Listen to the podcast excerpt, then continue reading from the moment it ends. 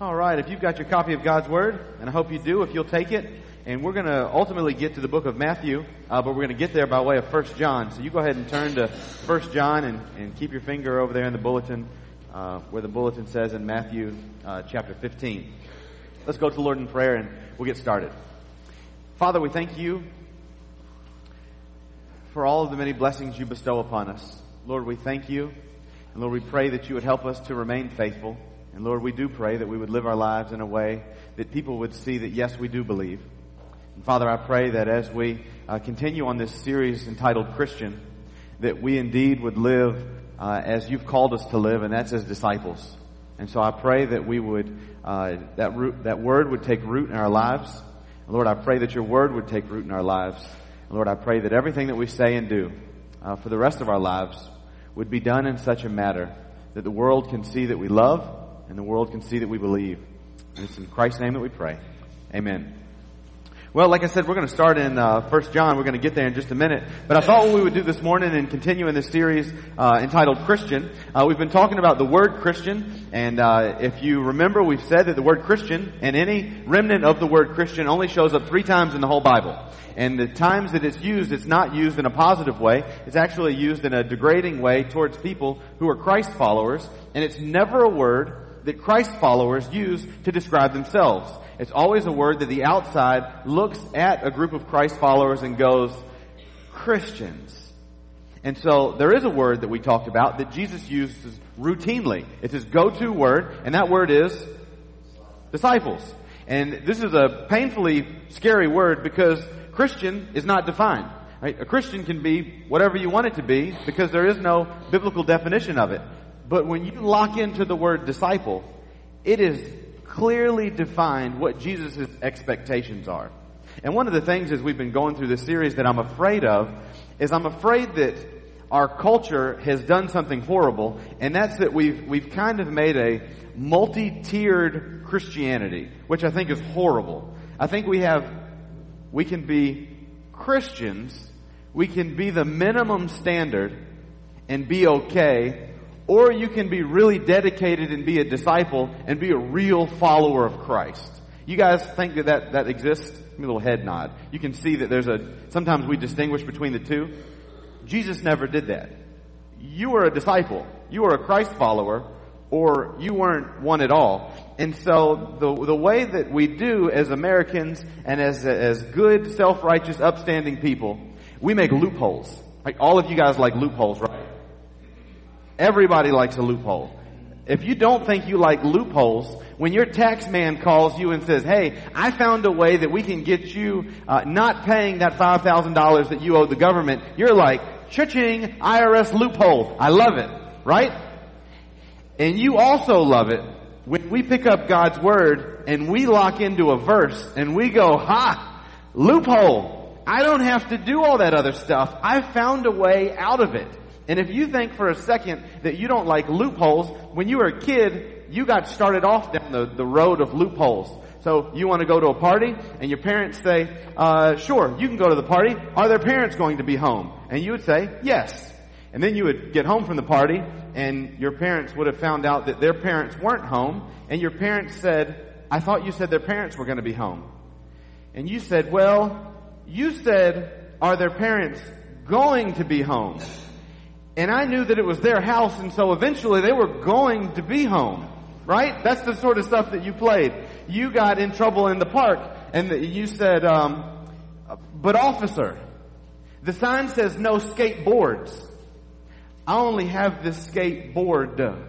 And so I'm, I'm not doing anything wrong. And you think, yeah, well, we've grown out of that. You dog people out there do the same thing.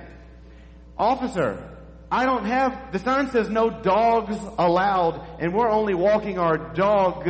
And so I thought everything was okay, but he's gotten off the leash. Can you help me find my dog, please? Wait, loopholes. We all do it. You guys didn't think the dog one was as funny, did you? It's probably because that's the one we're most guilty of. And so we love loopholes. Religious people have loopholes. Religious people have tons of loopholes. Uh, the Catholics have the best loophole out there.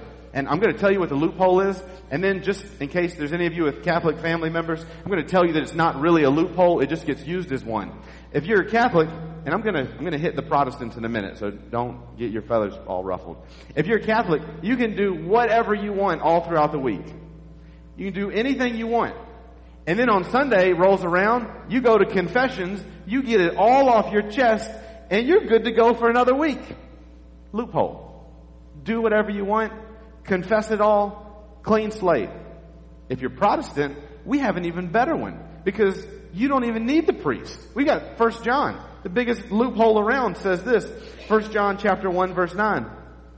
If we confess our sins, he is faithful and righteous to forgive us of our sins and to cleanse us from all unrighteousness. And so we don't even need the priest. We can just do whatever we want and then all we have to do is confess to Christ and he forgives us of our sins. And we believe that when Christ forgives us of our sins, he forgets them. And so this means that next week, when we do the exact same thing, when we go to Lord, when we go to the Lord and we say, Lord, we've, I've done it again. I'm back in the same mess that I was in. He goes, what mess? I don't remember you were in any mess. And so, loopholes. We all love them. But you know that Catholic confessions isn't supposed to work like that. It's actually a pretty good system that they've set up. And you know, as funny as it is, 1 John chapter 1 verse 9 doesn't work like that also. It's not a magic loophole that gets you out of any sort of trouble. And so what I want you to do is I want to take you over to the book of Matthew chapter 15. I'm going to walk you through when some of the Pharisees and Sadducees or Pharisees and scribes tried to get out of something with a loophole and Jesus stops them in their tracks. And so as we're going about through this study, one of the things I want you to think about is that disciples don't look to God and to God's Word to see how little of something they can do. They look to God's and God's Word to see how much they can do. A Christian looks at God's Word and tries to see the bare minimum they can get away with and still be in good shape. But a follower of Christ looks to His Word and tries to see exactly what they need to do to please the Lord. And so here we go. Matthew chapter 15 says this. Then some Pharisees and scribes came to Jesus from Jerusalem and said, why do your disciples, and they say this to Jesus, they said, they came to Jesus from Jerusalem and said, why do your disciples break the tradition of the elders, for they do not wash their hands when they eat? So, they come on the spot, hey, Jesus, why don't your disciples, why do your disciples break the tradition of men, or the elders, and they don't wash their hands when they eat? Some of you may think, yes, now I have a verse that my kids need to wash their hands before they eat. Here's the thing. By this time in history, the Pharisees knew the law, right? Everybody knows the Old Testament law. I told you you got 600 and some odd commands, plus the 10 commandments that you need to keep up with. Well, what the Pharisees and Sadducees and all these guys had done is they had built a fence around the law, and they came up with more laws to keep you from breaking the 600 laws. And so I think that this might be what our, our government's modeled after, right? You just keep making laws to keep people away from what's really important, right? Just loosen up just a little bit, right? Haven't said anything political. I'm just saying that we have an abundance of laws, right? Most of which aren't important. So here you go. Now you've got these laws, which we call the tradition of the elders, and they're to keep you from breaking the main law. And the, and the Pharisees say, why do they break the tradition of the elders by not washing their hands before they eat? We see the the Bible never said you have to wash your hands before you eat. What the Bible says in the book of Leviticus is that before the priest does any of his temple business, he has to ceremonially wash his hands. And so what they said is they said, okay, if it's good for him, let's put it on everybody. And you go, well, we would never do that. Really? That's what we're good at. We're good at looking at what's good for one person and pinning that on a whole crowd of people and, and you want to say, well, we'd never do that. How do we do that? So we just had a, a youth band here, right? And, and I, I didn't say anything to the youth band except for thank you for coming. Uh, and I, I gave them kind of a few guidelines and what every member of the youth band said to me. Right? This is about six people in the band. And each of them, they wouldn't say this as much out loud. They'd get me by myself and this was their main question for me. They didn't ask, what kind of music do you want us to play? They didn't ask any of the things like that. What music do the kids like? This was their main question for me. We're not going to get you fired, are we? That was their question. Because they knew that breaking the tradition of elders is more drastic sometimes than breaking the commandments of God. And all of this was uninvited. And so here you go. You have, they come to Jesus and they say, why do your disciples break the tradition of the elders? For they don't wash their hands when they eat bread. And basically their question is, why don't your disciples do what we do? And then Jesus says this, and so they try to catch him. And he answered and said to them, why do you yourselves transgress the commandment of God for the sake of your traditions? That's tough. So they say, why do you break the tradition of elders? And then Jesus says, why do you break the commandments of God? Now which one would you rather keep? Commandments of God, traditions of elders. Hopefully it's commandments of God. And so then he says in verse 4, and he catches them in what they're guilty of. He says, For God said, honor your father and mother, and he who speaks evil of father or mother is to be put to death. But you say, those are the commandments of God, but this is what you say. This is a loophole. But you say, whoever says to his father or mother, whatever I have given, excuse me, whatever I would, tongue tied, whatever I have that would help you has been given to God. He is not to honor his father or his mother. And by this, you invalidated the word of God for the sake of your tradition. So what's going on here, to kind of put this into context, is most of you all know that taking care of your aging parents is expensive, right?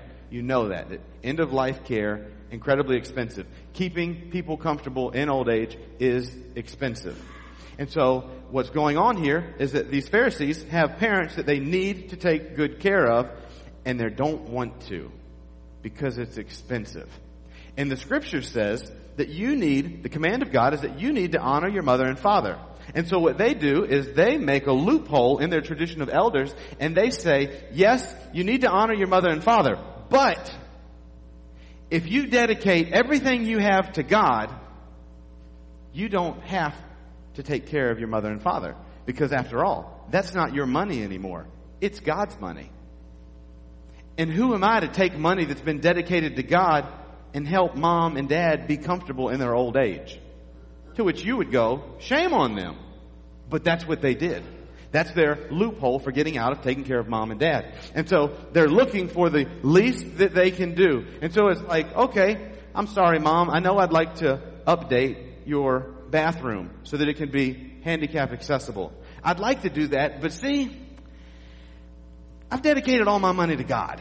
And if I, if I help you with this handicap accessible bathroom, I'm going to have to take money away from God in order to do it. And you see that this is bogus, right? Give me a little head nod. I was talking to a church leader within the last two weeks. And this church leader is the leader of a church that doesn't have any money. And I said, well, have you ever talked to the people about tithing? And his response was, I can't talk about tithing because we don't really know what tithing is. And he said this. He said, we've got a lot of members who have aging parents. Isn't them taking care of their parents kind of like their tithe? It's a modern day loophole. No. Taking care of your aging parents is nothing like tithing. That's taking care of your aging parents. Your parents took care of you when you were a child. You take care of them when they're aging. And you pray to God that your kids take care of you when you start aging also. Uh, I was talking to somebody in our church this week and we were talking about taking care of someone that's aging and they were like, I don't know what to do. I said, well, that's a tough one, but you take good care of them and then you pray your kids take good care of you when you need help also. I heard another loophole when it comes to the whole tithing idea. This isn't a tithing sermon, but people really like loopholes when it comes to money. Uh, this was probably 10 years ago. This was one of the first questions I ever got asked uh, as a youth pastor. We take a group of people to a Christian concert, and there was a, a lady who was with us, and she was really strapped for money. Right? She's on a fixed income. She's got a limited budget. And this woman has just committed to tithing. Right? This is a good thing. I believe that even if you're on a limited income, and you tithe, that God takes care of you through it. Right? You exercising faith and tithing opens up a door for Him to flood you with blessings. I believe that. Not always material, but He enables you to make it. I lived for years in the red, have no idea how we made it, but came out of the whole situation with no debt. So we're at this Christian concert or whatever, and she says, oh, hey pastor, I really didn't have money to, but I bought a Christian t-shirt. Okay. She says, and she's a real numbers person like some of you. She says, do you think I should take that out of my tithe budget? Because I really don't have any other money to buy the t-shirt. And I thought, boy, you bought something for yourself that you wanted, and you want to take it out of God's allotment of money. That's what I was thinking to myself. But what I told her was, no, I don't think that's a good idea. I think you should find, you should work an hour of overtime to pay for the t-shirt. You should find some way to come up with it other than taking it out of your tithe. Loophole. We all love them. But they're all bad. Sometimes because we're always and frequently trying to find ways to do as little as possible to serve the king. And so sometimes we've gone away from serving the intentions of the king and his rules to falling in love with the law and how to get around it. And so I'm going to go over to the book of Romans. Now I'm in Romans chapter 13. And this is the last part that we're going to turn to. And so it, while you're turning to the book of Romans, I want you to know one thing about Jesus.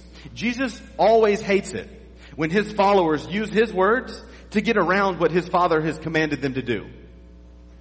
You see this frequently in um, in academic circles. In some of your more liberal academic circles, uh, people will put Paul, Peter, and Jesus all against each other. Right? Jesus, Peter, and Paul make up the bulk of the New Testament, and they'll put them against each other as though they were pushing forward different and alternate views of different subjects. And the reality is, is that this whole thing fits together like a glove. And we need to, when we go to this, we need to remember that the Lord wrote it all, and He wants us to keep it all. Right? He doesn't want us to put it against each other. And so you go to Romans chapter 13, and Paul addresses this sort of thing. And he goes back to what we've been talking about a real disciple looks like from the get-go. If you remember when we were back in the book of John, the idea was that Jesus had all of his followers gathered around, and he said, a new commandment I give to you. Right? If you forget the 610-ish commandments you had before, remember this commandment love one another. By this, they'll know that you're my disciples. If you love one another the way that I loved you. And so you could sum up this whole book just like Jesus did when the uh, scribes and Pharisees came to Jesus and they put him on the spot and they said, Jesus, what's the greatest commandment? He said, love the Lord your God with all your heart, soul, mind, and strength and love your neighbor as yourself. And when you do that, you will have fulfilled the whole law. And so everything boils down to love your neighbor as yourself. So when we come to a potential loophole as Christians, what do we do? Do we take the loophole? And what I want you to see here is that love ought to be the guiding principle for every decision we make. This is Romans chapter 13 verse 7. It says this, Render to all what is due them. Tax to whom taxes due. That's not popular in April.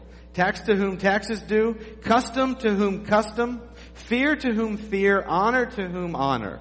Give, so he says, give everybody what you owe them. Verse 8, owe nothing to anyone except to love one another. For he who loves his neighbor has fulfilled the law. For this, you shall not commit adultery, you shall not murder, you shall not steal, you shall not covet. And listen to this. And if there is any other commandment, it is summed up in this. And so you're going to leave here and you're going to go, well, what about this? What about this? What about this? Can you believe he wore a t-shirt to church and tried to cover it up with some lame jacket? What about that? What about that? There's, that's gotta be wrong. It's summed up. All of your questions, all of the loopholes is this. And if there's any other commandment, it's summed up in this. You shall love your neighbor as yourself. Love does no wrong to a neighbor. Therefore, love is the fulfillment of the law. And so, when it comes to any situation in your life, and you wonder what the Bible says, and you think, well, I'm reading this passage and it looks like this, but then I'm reading this passage and it looks like it gives me a way out. You go with love. Which interpretation of the passage shows the most love to anybody that you come eyeball to eyeball with. And that's where the scripture is going.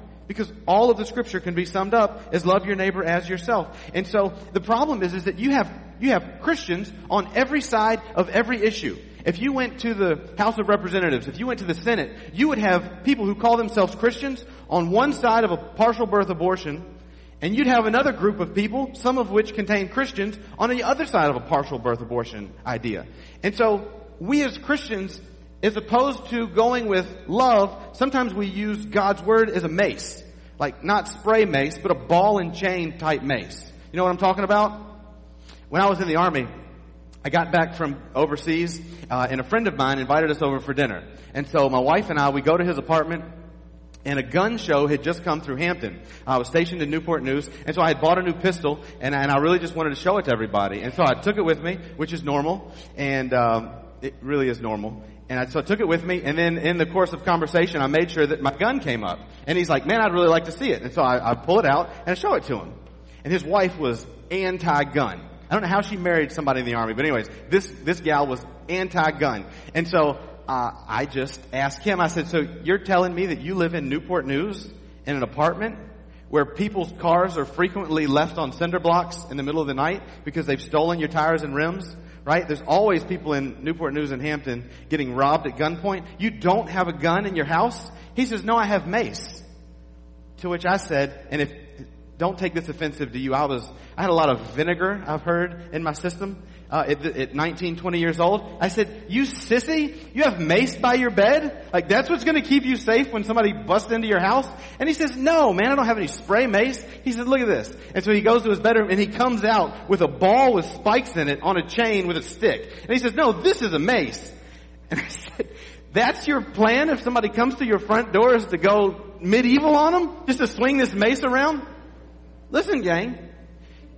That's what we do with the Bible sometimes. We take the Bible and we, we pick a verse that we like and we swing it around and we hit everybody we can with it. And typically, traditionally, it's been verses that we don't have problems with. There was a time, not too distant, that if you were divorced, you wouldn't have fit into a conservative evangelical church. And we'd all agree that that's a bad thing. There was a time, if you were a biracial couple, you wouldn't have fit into a traditional church. A lot of those traditions of men rather than traditions of elders rather than God's Word. But we swing things around all the time that we don't have problems with to attack people who deal with things that, that we don't have. I wish that it were. That we took the whole counsel of God and we raised it up as the standard. And I wish it was that whenever anybody dealt with anything, we did it with love instead of like a mace. And so whatever petty it is that you deal with, that's sin, is really on the same playing field as what someone else deals with that may seem much more culturally unacceptable. It's all sin. And it all needs to be dealt with out of love. And hopefully you listened last week about the difference between when do you show love or when do you show grace and when do you raise the law. That is kind of your guiding principle for everything we're talking about. But what Christians do is they wield this around as a mace often. But what disciples do is they use this more as a mirror instead of a mace. A disciple will go to God's Word and they'll look at it and they'll see how it applies to them and they'll get their lives right and then they'll have compassion on someone else. And instead of wielding a mace, they'll come alongside them with their arm around their shoulder and they'll help them with whatever they're going through. You see the difference there? One is attacking and, and busting apart anything it hits. And the other is, hey man, I got stuff that I'm walking through too. Let's walk through this thing together. That's what being a disciple looks like. And so, bottom line, when it comes to loopholes, your guiding principle should be love. And love should guide every decision you make, everything that you want to get out of, you should look to love. And so, let me give you an example of, this is going to be a really, I'm going to put my finger on a, You know when the doctor says, does it hurt here? Does it hurt here? And you're like, yeah, it hurts here. I told you my knee hurt when I walked in the building. You didn't have to poke it, right? You been there? This is the poke in the knee. This is one thing that some of us struggle with. And this is a tradition of elders as opposed to the law. I want you to know I'm telling you this out of love, and I'm telling you this because this could take our church from average to off the charts. Some of you who have been here a long time view our deacon board as a group of representatives. They're your chosen representatives. And if you have a problem with me, or if you have a problem with someone else, you go to a deacon. And then the deacon goes to whoever the person that needs to be addressed. That is as unbiblical as it gets. Matthew 15 says if you have a problem with someone, you go to that individual and you talk to them. A lot of you, excuse me, let me take that, let me walk that back. We're going to edit that, Ron. We're not going to put that on the website. There are many people who will go to people that they think I respect in the church and they will tell them things thinking that I will listen better if it comes from someone else. You are in sin when you do that. Because the scripture clearly says that if you have a problem, you go to that individual and you talk to them. That also means that if you have a problem with someone else, you don't come to me with the problem. You go to that individual. And when you go, you go in love. You don't go because you want things your way. You with me? That's one issue that will take our church from average to off the charts. Because there might be a good reason why something is done a certain way, and the person you went to might have no idea. But if you go to the person who may have offended you, they will tell you exactly why they did it that way, and you may win somebody. Like there's one person, there's one time that something happened. Uh, there was something going on at church uh, that was getting a little old, right? If you come to Sundays and Wednesdays, sometimes things can get a little bit stale. And somebody in this church loved me enough to come to me. And they came to my office and they said, Pastor, I've heard this. To which I went, oh no, here we go again. And then do you know what they said next? They said, I heard this. They said, but I believe it too. I haven't just heard it, but I'm one of the people who believes this. And they said, Wednesday nights are getting a little bit stale. We love you, but what's going on on Wednesday nights, we've been doing it for a while, and we'd really like to mix things up. I said, thank you. I don't want you to come and sit through something boring. And if everybody else feels the same way, my God, why has no one told me yet? This is a simple fix. I'm not offended at all. What I want is you to be engaged and growing spiritually every time we get together. And to think that someone would not love me enough to tell me, I can't even imagine. A real friend tells another friend when they have a booger in their nose, right? I caught a lot of you off guard. I'm sorry.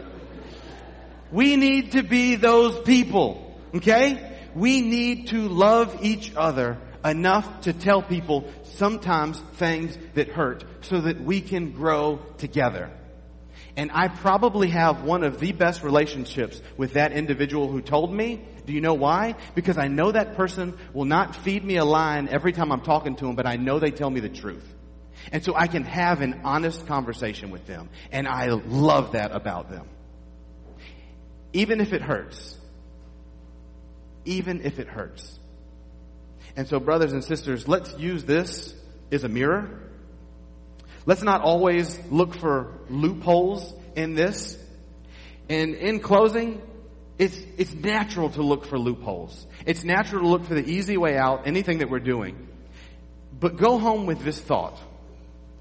Aren't you glad that Christ didn't look for a loophole when he came to this earth to die for your sins? Aren't you glad that when he was in the garden and he was praying, Aren't you glad that he didn't say, God, let me out of this. And when God said no, he looked for a loophole and got out of it anyways. Because if you spend enough time in the Old Testament and in the New Testament, you can find loopholes for anything that you want to if you take a verse and you pull out of context. But let's be people who use the full extent of God's Word as a mirror to our lives. And we go about operating in love. And whenever we get to loopholes, we don't ask how little we can do to get by, but we ask what love would do in any and every situation. Amen? Boy, that was not convincing. But I'm going to close this in prayer and pray that on the inside you are shouting amen. Father, we thank you for your word. Father, we thank you that you have given us all the answers we need to understand loopholes. And Father, I pray that as we go about life, as we go to work tomorrow, as we go to school tomorrow, Lord, I pray that we would never look for loopholes to get out of the things you tell us. But Lord, I pray that we would come to grips with the things you've said, and I pray that we would operate in all of our interactions with love.